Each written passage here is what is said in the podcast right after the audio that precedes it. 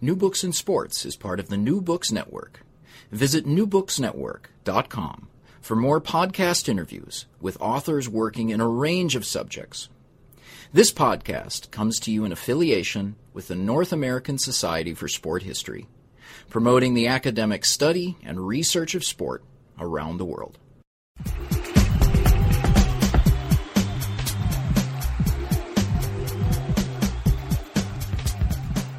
Thank you for downloading this episode of New Books in Sports. I'm your host, Bruce Berglund. We had our first snowfall in my neighborhood this past weekend. So, as an antidote against the looming cold and gray of winter, we look this week at that most summery of sports, surfing. My guests are historians Peter Westwick and Peter Neushul. Both are natives of Santa Barbara, California, and lifelong surfers. Since 2008, they have taught a popular course at UC Santa Barbara on the history of the sport. But far more than an account of the sport's great figures or its influence on popular culture, Peter and Peter's course use surfing as a window to examine the changing environment of the world's beaches and the ways in which technological innovations have impacted the sport. Their teaching and subsequent research resulted in the book The World in the Curl An Unconventional History of Surfing, published in 2013 by Crown. This is a wide reaching work of sports history.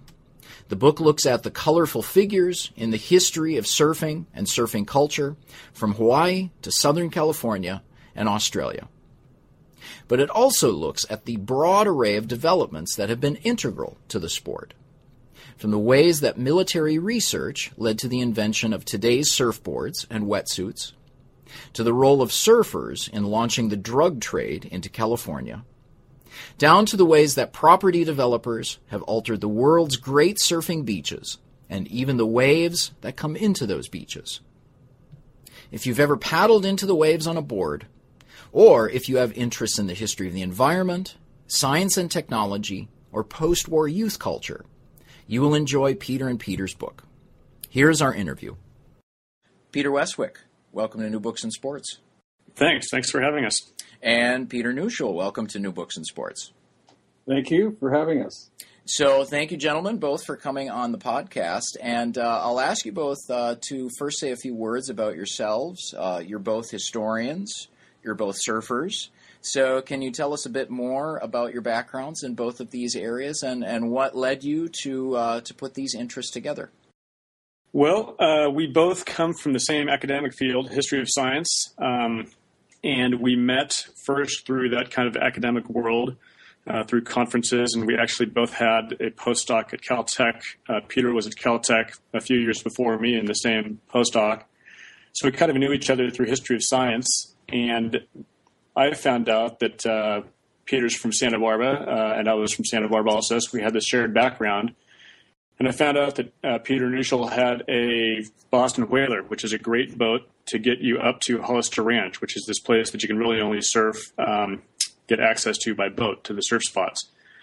So we started surfing up there together and then started talking about our mutual interests, and that eventually led to the book. I should add, we we both grew up in Santa Barbara. I'm a little older than Peter. I think I'm the same age as his older sister, and I live a little to the north of him uh, in Goleta, and he lives in Santa Barbara. And when we looked at, uh, we have a chapter on localism in the book where we look at, you know, how surfers kind of glom on to certain areas that they surf in. It was very odd because he surfs in certain places down in Santa Barbara, and I surf in places out in Goleta. So we have a kind of a cultural split just in within our, our own town that kind of came up. Peter, you mentioned uh, your section on localism, and in that section you have a an anecdote. It's, it's seemingly kind of an uh, uh, hypothetical story about a surfer driving along the coast, sees uh, sees this great area, no one's there. He goes out, he paddles out, uh, rides a few waves, and then some of the locals come out and make it clear that uh, that he should get out of there. And I, and I took it that that was something that perhaps both of you, one of you, has experienced directly. Yes, I think I think a lot of surfers have, have had that experience. You know, it's a you arrive at a break that you don't normally surf. It may be in a country you've never surfed in before, and you don't really know the culture of that break. And our book is, as you mentioned earlier, it's it's a world history, and so we we looked in particular, for example, at Australia. We looked at this documentary on the, on Maroubra and the Bra Boys, and we actually have a colleague who lives in Maroubra and. I went to Maroubra, went surfing in Maroubra, did research in the library at Maroubra, tried to understand you know, what looked like a real spike in localism in Australia. But yeah, that is definitely a part of the culture of surfing that uh, certainly someone that's new to it will experience, and it can be quite upsetting. You know, you see, a, say you go to Lunada Bay and you go, "That's a fantastic wave. I'm going to go down there and catch some of those waves." You you arrive, you go out, you're threatened by people, and which ruins your experience, even though they're not catching the waves.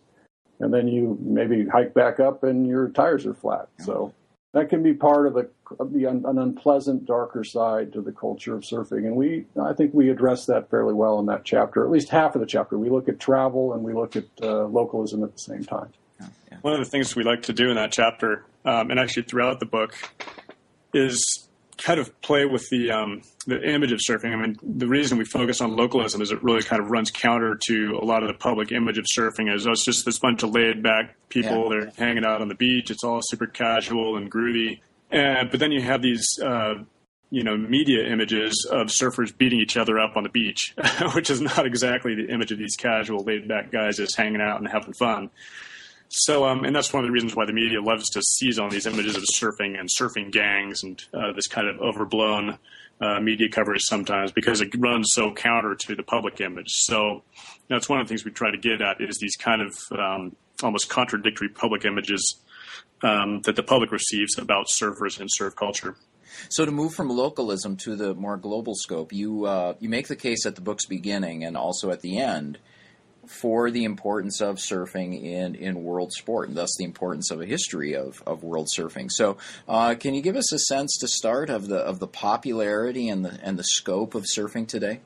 Well, the statistics on it are a little bit fuzzy, and we kind of arrived at a happy medium between the. There's several extremes out there, ranging from five million surfers worldwide to 35 or 40 million.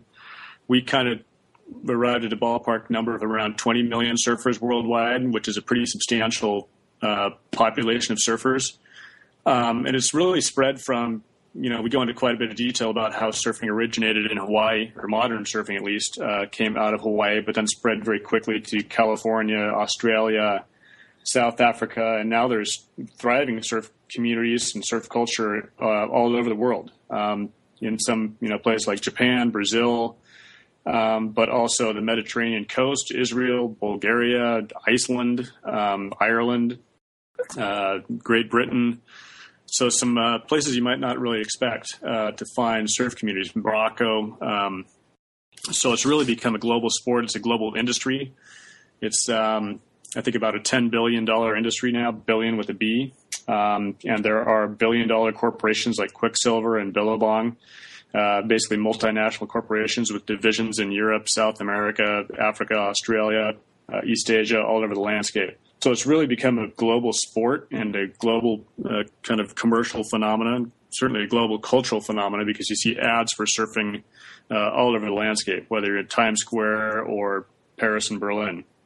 Well, let's get into the book. Uh, you begin the book in Hawaii, and uh, you point out that uh, you know there are probably people who are riding waves uh, throughout the world in, in different cultures, but you but you make the case that Hawaii is the starting point of, of modern surfing, and you do look back at the history of Hawaii before their encounter with the English and Americans, and you describe surfing as a major part of indigenous Hawaiian culture. So, can you talk about that, please?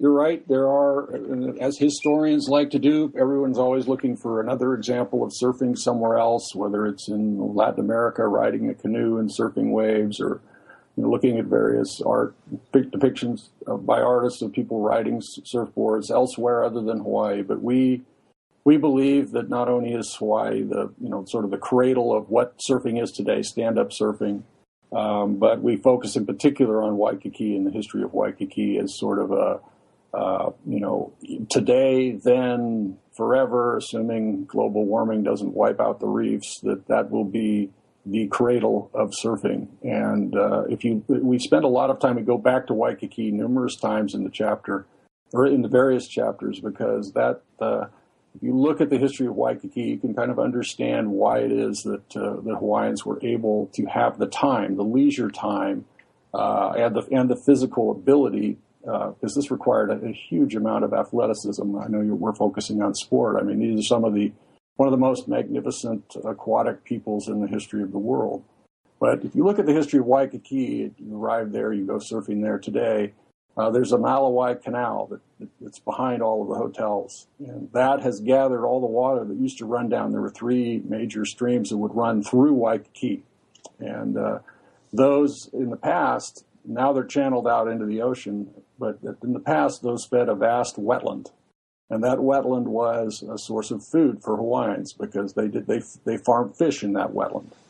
And uh, this is, of course, a major source of protein. And so one asks, how is it that uh, an indigenous people are able to have the, the, leisure time, the, the ability to, when the you know the, the flag goes up at the at the uh, at the temple on on Diamond Head that says that the the waves are big and it's time to go surfing. How is it that you're able to do that if you're scrabbling uh, to make a, to, to basically feed oneself. And the Hawaiians had food on the hoof in these in these fish farms, literally that were at one time at at Waikiki, and were able to uh, uh, you know go out and, and, and surf. Now they're also an ocean going people, or people that uh, are very familiar with the aquatic environment. And we looked in particular at some of the games that they would play, games such as charging out into the water and having a battle, and the person who's able to physically remove themselves from that and get back onto the beach uh, wins. Or you know, uh, uh, holding your breath. How long can you hold your breath? Uh, th- these are people that, that, these are people that were amazing uh, athletes in the water. And you look at the size of some of the boards that they rode and the weight of those boards, and you picture yourself paddling those out through uh, some heavy shore pound that required a, a, you know a huge amount of physical strength. So these are people who have uh, an economy that will sustain leisure, that have protein available, that uh, have a culture of, of, familiarity with the ocean that is that is so evident in song and in in, in their history. Uh, so we try to bring that out, but we do a lot of we focus a lot on Waikiki because that when one arrives in Hawaii is usually when you land in Oahu that's the first place you're going to go. That's where the major hotels are. And to this day, that's where there are fabulous waves.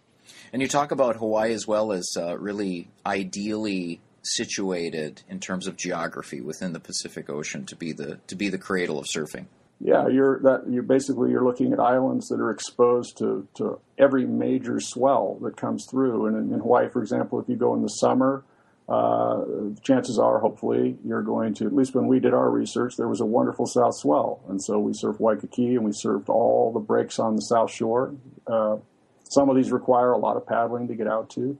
Uh, they're all, all known breaks and so on. And if you go in the winter, uh, starting, we've already had one swell already on the North Shore, but you're going to get that's when you're going to get these spectacularly big waves in places like Waimea or in Ehukai, Beach Park or Sunset Point, uh, which are really the uh, the beginnings of uh, some of the, the, the, finest professional competitions. You can kind of trace professional surfing by moving around the island of Hawaii. You could look Waikiki, or you go to Makaha, and then you go further around to the North Shore, and uh, uh, so this is kind of the emergence of uh, uh, I mean, Hawaii is so critical because of its exposure uh, to these to these wonderful swells uh, and the challenge of those breaks, and also the accessibility. If you want to take a picture of somebody riding a very hollow wave, uh, the lighting at a place like Pipeline is absolutely perfect, and you can sit on the sand and feel actually feel the water just shake it. Uh, uh, as you sit, as it's in front of you, and so Hawaii is the, it's the birthplace, the show place for surfing and that a lot of that lies in its exposure. And when I mean the exposure, almost by definition, to any people that can reach the Hawaiian Islands, it's one of the most isolated places on the planet. So any people that can populate the Hawaiian Islands and settle them, by definition, have to be able to cross thousands of miles of open ocean. So you have to be unbelievably uh, tuned in to the oceanic environment just to reach the Hawaiian Islands. So the Polynesian settlers who got there it's almost like a self-selecting group of people who have to be amazing water people, who have to be in tune with the ocean, and be amazing sailors and also expert swimmers. So the people who uh, first settled the Hawaiian Islands were, by nef- definition, you know, amazing water people, and they expressed that then in the subsequent centuries in their culture, and they built a culture around surfing. Uh, the the religion was tied into surfing politics. Uh, the chiefs expressed a lot of their power through surfing. Uh, gender roles, uh, women surfed as much as men did. So uh, they really built their entire culture around surfing. And this was because they were a water people. You conclude your section on Hawaii, though, by saying that, that at the time of the island's annexation to the United States, so in the in the late 1800s, uh, surfing was really dying by that point. So, so why was that the case, and, and what brought about the revival of surfing in the in the early 1900s?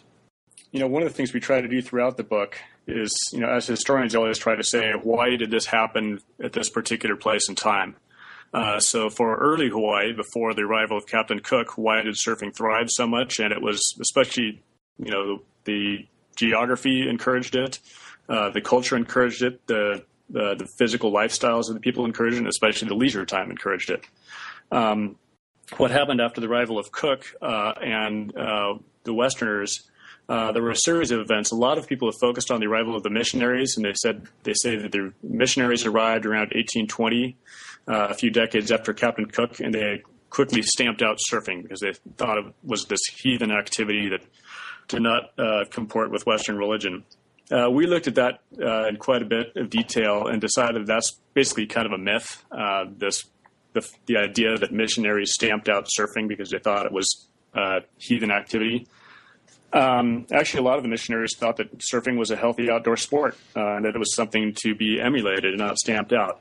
Uh, we look at several other factors. One is the transformation of the Hawaiian economy um, from this fish farming and these uh, amazing supplies of food and stuff. Instead of having all this leisure time to go fish, Hawaiians were enlisted in the sandalwood and the whaling and the sugar industries, and they just didn't have time to surf anymore. But the main reason was, well, a secondary reason is the environment. Um, and throughout the book, we really look at the effects of the environment and environmental pollution. Uh, by the mid 19th century, people were calling Honolulu Harbor the cesspool of the Pacific. Um, probably the main reason, uh, actually, no doubt the main reason, is the demographic collapse of the Hawaiian people because of the introduction of Western diseases uh, with the arrival of Captain Cook. And because the Hawaiian Islanders were so isolated, they'd had no exposure to any of these diseases when Captain Cook arrived. So they had no antibodies built up, and they were just unbelievably susceptible. And they just dropped once all these Western diseases smallpox, typhus, venereal disease, and the rest. Uh, they just decimated the Hawaiian people. It was an unbelievable, almost unprecedented demographic collapse. Uh, so that it wasn't that the Hawaiians stopped surfing because they didn't like it or because the Westerners didn't like it. It was because there were no Hawaiians almost left alive to ride waves. There were so few Hawaiians left that it looked like surfing had died out when it was just the fact that the Hawaiian people were dying out.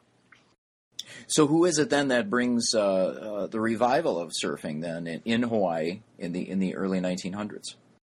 Uh, well, the revival is comes from two factors. Uh, one is led by native Hawaiians themselves. There's a few Hawaiians who were left alive uh, after this unbelievable demographic collapse, um, and they are desperately clinging to their native culture. And um, a, there's a few in particular who are still riding Waikiki uh, around the turn of the century, around 1900. Uh, one gentleman named George Freeth does a lot to popularize uh, or repopularize surfing off of Waikiki. So part of it is from native Hawaiians kind of clinging to or trying to uh, revive some of their native culture. Um, and then the other strand is from these new arrivals, what they call haoles uh, in Hawaii, which are basically white settlers. Uh, and one of the things that occurs around the turn of the century is um, these Hawaiian uh, elites turn to the tourist economy uh, to replace the sugar economy. The sugar economy kind of faltered in the 1890s, so they're looking for a real replacement, a new business model, so to speak. And they seize on tourism and this is part of, uh, and Peter Neushul can go into more detail about this, but they actually said about, you know, Waikiki around 1900 was no tourist paradise because it was basically a wetland. Um, and you can't build hotels in a wetland. So they had to actually engineer Waikiki uh, to promote the, the tourism industry. But once they had Waikiki engineered, then they seized on surfing as the centerpiece of the Hawaiian beach lifestyle and used it to promote this new tourist industry. Um, so that also then contributed to the revival of surfing uh, in the early 20th century. Yeah, if you if you were to pull up a, a Google Earth image of Waikiki today, you can still see where the where the streams once went through the reef. You can actually see evidence of that now. Uh, but that's a this Waikiki is a completely engineered environment. At one point, they brought sand from the U.S. to, to, replenish Waikiki. Just recently, they've spent hundreds of millions of dollars trying to make Waikiki wider. So uh, it's a calculated, and we cover this throughout the book. Uh, uh, it is a constructed environment. Now, the one thing that remains, I believe, natural about it are the waves. And so, in the engineering, this is something I'm, I'm interested in. In the engineering of Waikiki, there was always an attempt to maintain the waves, correct? I think there's such a there's so many waves at Waikiki that uh, there's certainly times when they blew up the reef, blew yeah. up parts of the reef, and you know to use it to build up base for hotels, uh, or to you know help uh, you know, create more concrete for a shopping center and whatnot. But I don't think that, that they've managed to change the waves that much. Although there are places like Magic Island, uh, there are definitely waves. That, I'm not going to say they didn't eliminate waves. There are waves eliminated along Waikiki. Yeah, yeah, yeah. Uh, the interesting thing, though, about in the process of eliminating waves, sometimes you create waves, and so we, we cover that not just on uh, on Oahu, but look at it elsewhere. Engineers and coastal engineering quite often uh, can can make waves at the same time as taking waves away. Uh, but in Waikiki, the chief concern of the people building hotels is you can't have your hotel undermined. So you have to keep some sort of shore protection. You have to keep either boulders, seawalls, groins, and especially sand as a buffer between you and the next big swell because you can't have the pink hotel being undermined and falling into the into the water. And you need enough sand so people can lie on the beach, and you need enough sand so that someone can rent a surfboard and, and take a lesson and so maintaining the, the beach for for you know certainly for people concerned with tourism is is absolutely priority one. And that doesn't that's not just in Hawaii, that's worldwide. Yeah, and one of the reasons we called or we subtitled the book "An Unconventional History of Surfing" is we we try to bring in some of these new angles like this. Uh, again, this is something that people probably don't associate with surfing uh, is coastal engineering or engineering in general. Uh, but we really try to say that look, if you're talking about the history of surfing in Hawaii, you know, everybody or a lot of people know the name of Duke Kahanamoku. He's probably the most famous surfer of all time and one of the most phenomenal athletes uh, of the 20th century. Um, we like to say that he was Kelly Slater and Michael Phelps rolled into one. He was a phenomenal, you know, world class, multiple Olympic gold medalist in swimming, and also the best surfer by far of his generation. Um, so uh, people associate surfing, the history of surfing, with Duke Kahanamoku, and we, uh, I think, uh, we have to spend a lot of time talking about Duke because he is crucial to the history of surfing. But then we also talk about people like uh, the Dillingham family. And the Dillingham family is this humongous uh, engineering conglomerate, construction conglomerate uh, in the Hawaiian Islands that has really been fundamental in reshaping the landscape, uh, including the coastal landscape of the Hawaiian Islands. And you could argue uh, that Dillingham is important to surfing in Hawaii as somebody like Duke, uh, just in their effect on the physical environment. Uh, so we try to bring in some of these new angles on the history of surfing through people like Dillingham, uh, who don't normally show up in history of surfing, but we think are absolutely vital if you're looking at the history of this sport uh, over the last 100, 150 years.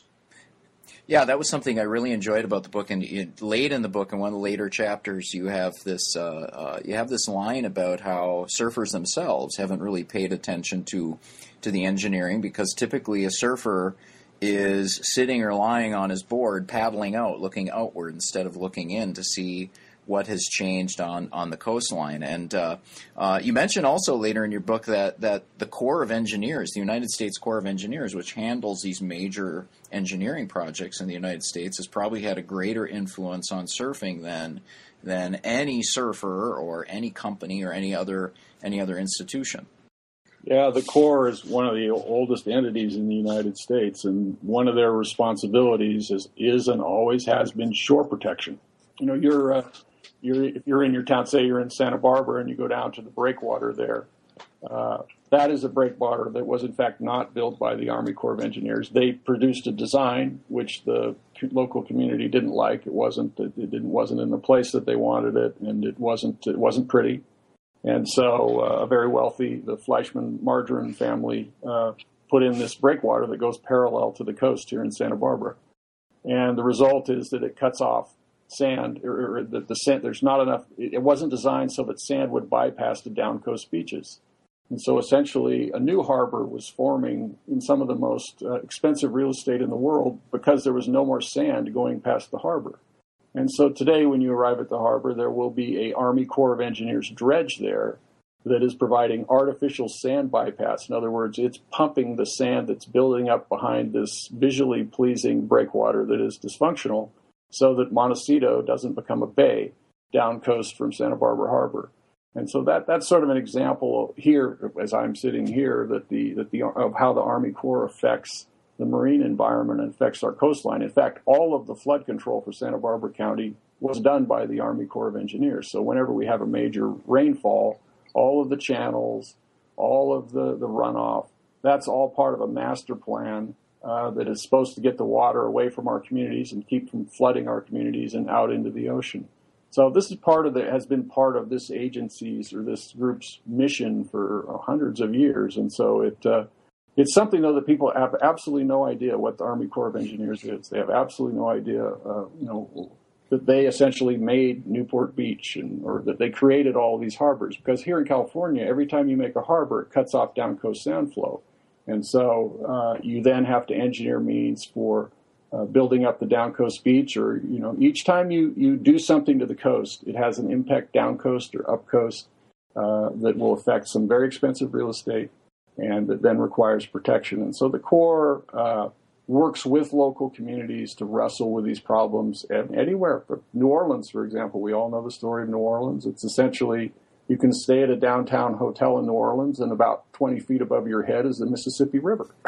it's, it's really bizarre. Mm-hmm. Uh, it's an artificial environment again, this kind of goes back to some of these contradictions we see in the image of surfing. You know, most people think of surfing as, as this natural sport. You're out there communing with nature. You're literally immersed in the oceanic environment. And you're out there and there's dolphins and pelicans and you're watching the sunset and it's all, it's this communion with nature is how a lot of people portray it. But in reality, when you think about it, you know, they are part of this uh, amazingly engineered landscape, uh, and a lot of the en- landscape is in fact artificial. Uh, and be- a lot of that engineering is to allow all these millions of people to live near the coast. You know, the, the human populations are concentrating more and more along coastlines. But in order to have all these people living along coastlines, a lot of that requires uh, human intervention with the environment and engineering, flood control, harbors, and the rest of it. So we really try to bring out some of these tensions between these images of surfing as this natural pursuit versus all this engineering and technology and artifice that uh, enables them to pursue this sport. And a lot of the water, which you write about, is is full of human waste. Oh yeah, this is another one of the uh, less appealing aspects of surfing that we try to bring uh, at least to people's attention. Because again, when you have millions of people concentrating along coastlines, uh, all those millions of people produce a lot of trash and sewage, and all that stuff has to go somewhere. And along coastlines, that stuff goes out of the oceans, and surfers are literally uh, soaking at the boundary or the interface uh, between civilization and the natural environment. Uh, but because they're at that interface, they are the ones um, most immediately impacted by uh, all of this sewage burden and the pollution that comes with uh, human society, modern society. So it's amazing. You ask students in a course, where, what happens when you flush the toilet? They have no idea. It just goes someplace where it's not in my house anymore. Well, surfers are sort of at the cutting edge of that, and it's it's kind of it's a little bit disconcerting, but I think it's important because there are so many surfers that we have awareness of, of this these sorts of these are the basics. You need to be aware of the basics, and uh, then then I think when the town decides whether or not they want to have secondary or tertiary treatment of sewage, you have a more you have more information at hand as to why you might want that to happen. Mm-hmm, mm-hmm. And most, I mean, some of the biggest surfing populations in the world are in places like New York, uh, Los Angeles, San Diego, Sydney, Australia um, where you basically would not be able to surf uh, if there hadn't been the development of sewage treatment systems over the last century. Or you can turn that around and say that actually it was the importance of coastal recreation to places like Los Angeles and San Diego and Orange County and Sydney, Australia, that really drove the development of sewage treatment systems. Because even back in the 1930s, they were complaining uh, about uh, beach closures because of sewage at places like Long Beach. The LA River uh, outflows at Long Beach, and they were having to close down the beach in the 1930s because there was so much sewage uh, in the water that the LA River was just carrying down. The LA River was basically the sewage disposal system for LA. Uh, and the importance of coastal reaction coastal recreation and real estate really drove uh, the demand that you know clean up this ocean environment because we want to be able to swim in the ocean uh, out here.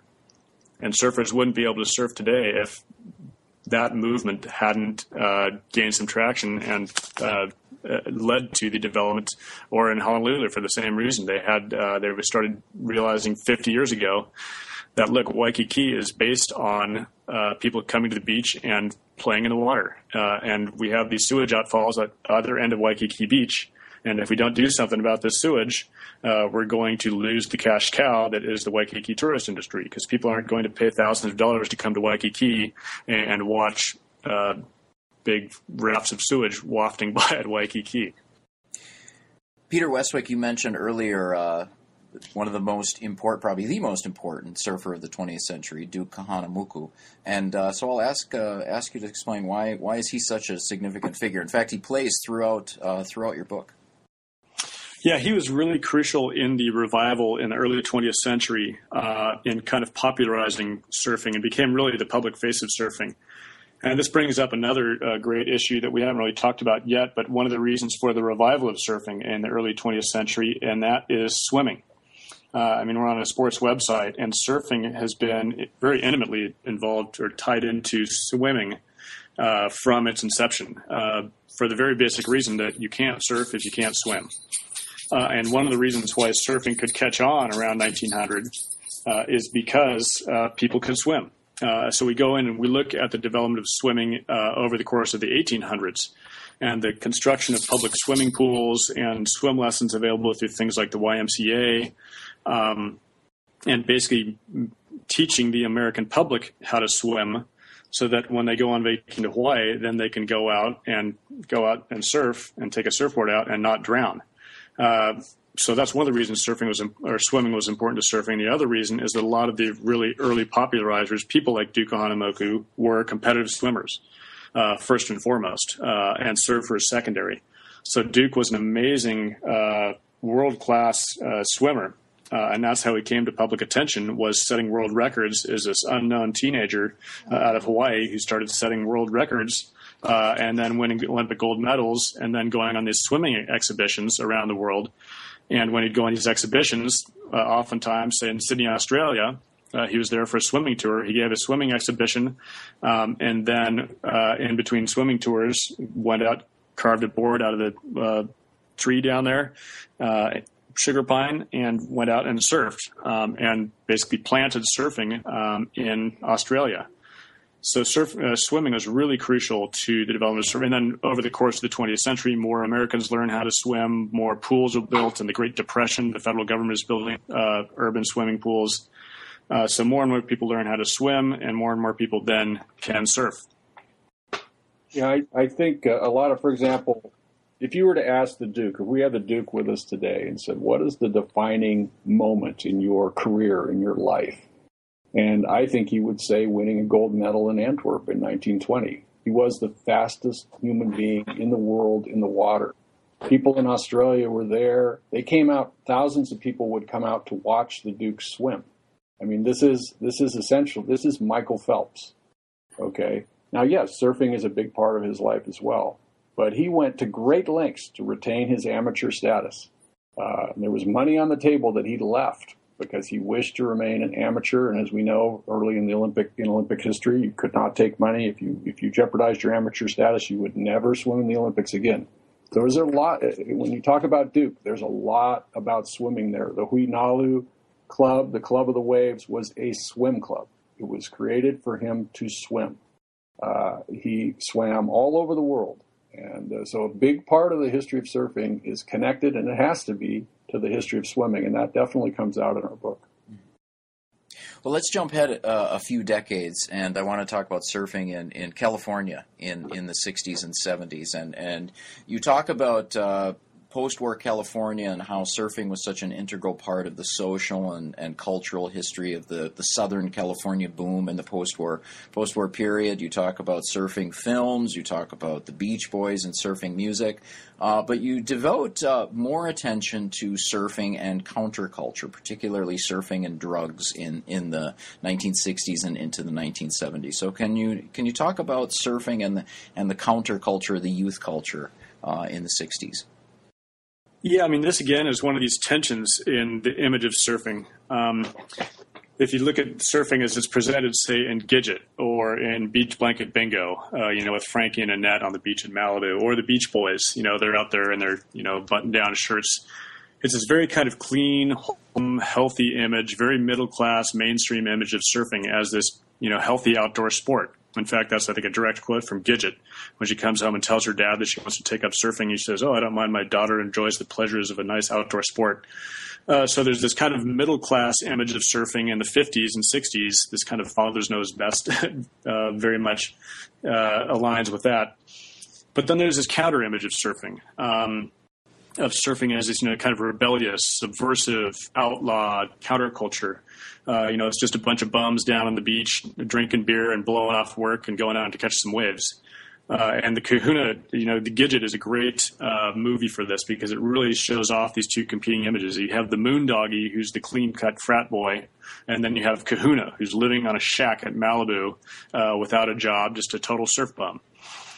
So what happens in the 60s is the kind of surf bum counterculture image kind of takes precedence uh, or finally passes uh, the kind of clean, wholesome image of surfing. So surfing now becomes this subversive, rebellious counterculture, and that becomes the main identity of surfing. Uh, and one of the reasons that happens um, is uh, the association with drugs in the 60s. And it's not just that surfers were taking drugs, but they actually, if you look into the story, there's a really fascinating story here about surf, how surfers almost uh, not single handedly, but made crucial contributions to the drug culture itself uh, and the drug trade. Uh, this network of Laguna Beach surfers, uh, they started smuggling drugs. They were off on these surf trips to places like Baja, Mexico, and then later on to Southeast Asia. And they realized that these places they were visiting uh, were great sources of drugs. Uh, first marijuana and hash, um, later on some harder drugs. But then they also realized that surfboards provided excellent smuggling tools. They started making hollow surfboards, filling up these hollow boards with drugs, and then you know driving back over the border uh, with these hollow surfboards. They'd get back to Laguna Beach, cut the boards open, start pulling out the bags of pot or hash, and then they'd sell that and make a fortune. Uh, and pretty soon they did have a smuggling ring worth about $250 million. And the feds uh, pretty quickly realized that this was the biggest smuggling ring in the United States, uh, as they put it, in the history of uh, organized drug smuggling. And one of the reasons it took the Fed so long to catch on was because they could not believe that these surfers had their act together enough to actually pull off something as complicated as they did this $250 million uh, smuggling ring, which basically by the late 60s, early 70s had global reach. Afghanistan, Pakistan, Morocco, Southeast Asia, Central America, basically around the world. And these surfers were sitting at the center of it. Um, so this, this group of uh, Laguna Beach surfers really uh, almost enabled the entire 60s drug culture by creating this huge network that was originally based on their surf travels. Yeah, you, we started off talking about localism and, and, how that's that's almost always evident in surf films. Well, thematically, especially recently, you know, drugs are always evident. There's some drugs are connected to surfing in some way or another, and uh, we we trace that. In, uh, I think looking in the '60s chapter, but that sadly, that continues to be a problem today. Yeah. I mean, not there are not too many professional sports where uh, there could be uh, you know a drug drug related problem with an, a world champion, and uh, that well, sadly that does happen, but uh, that is that's an issue with surfing. Yeah, I mean, if you look at the look at the early 1970s, two of the best surfers in the world, uh, the ones who were winning the most contests, Michael Peterson and Jeff Hakman, were heroin addicts. And as we say in the book, try to think of another sport, another major sport, where probably the two top competitors are smack addicts. And it really kind of boggles the mind. But in surfing, that is, it not only happens and continues to happen, but um, it's almost, uh, you know, it's almost part of the surfing culture. It's so accepted that this is almost seen as part of surfing's countercultural credibility in some respects. Mm-hmm.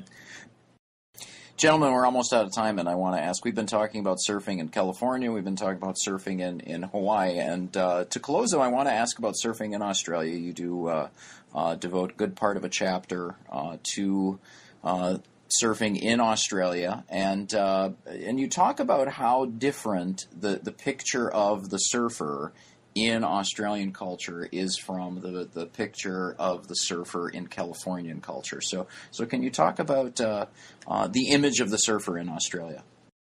Yeah, I mean the the surfing the surf culture in Australia is uh, a bit different from Southern California.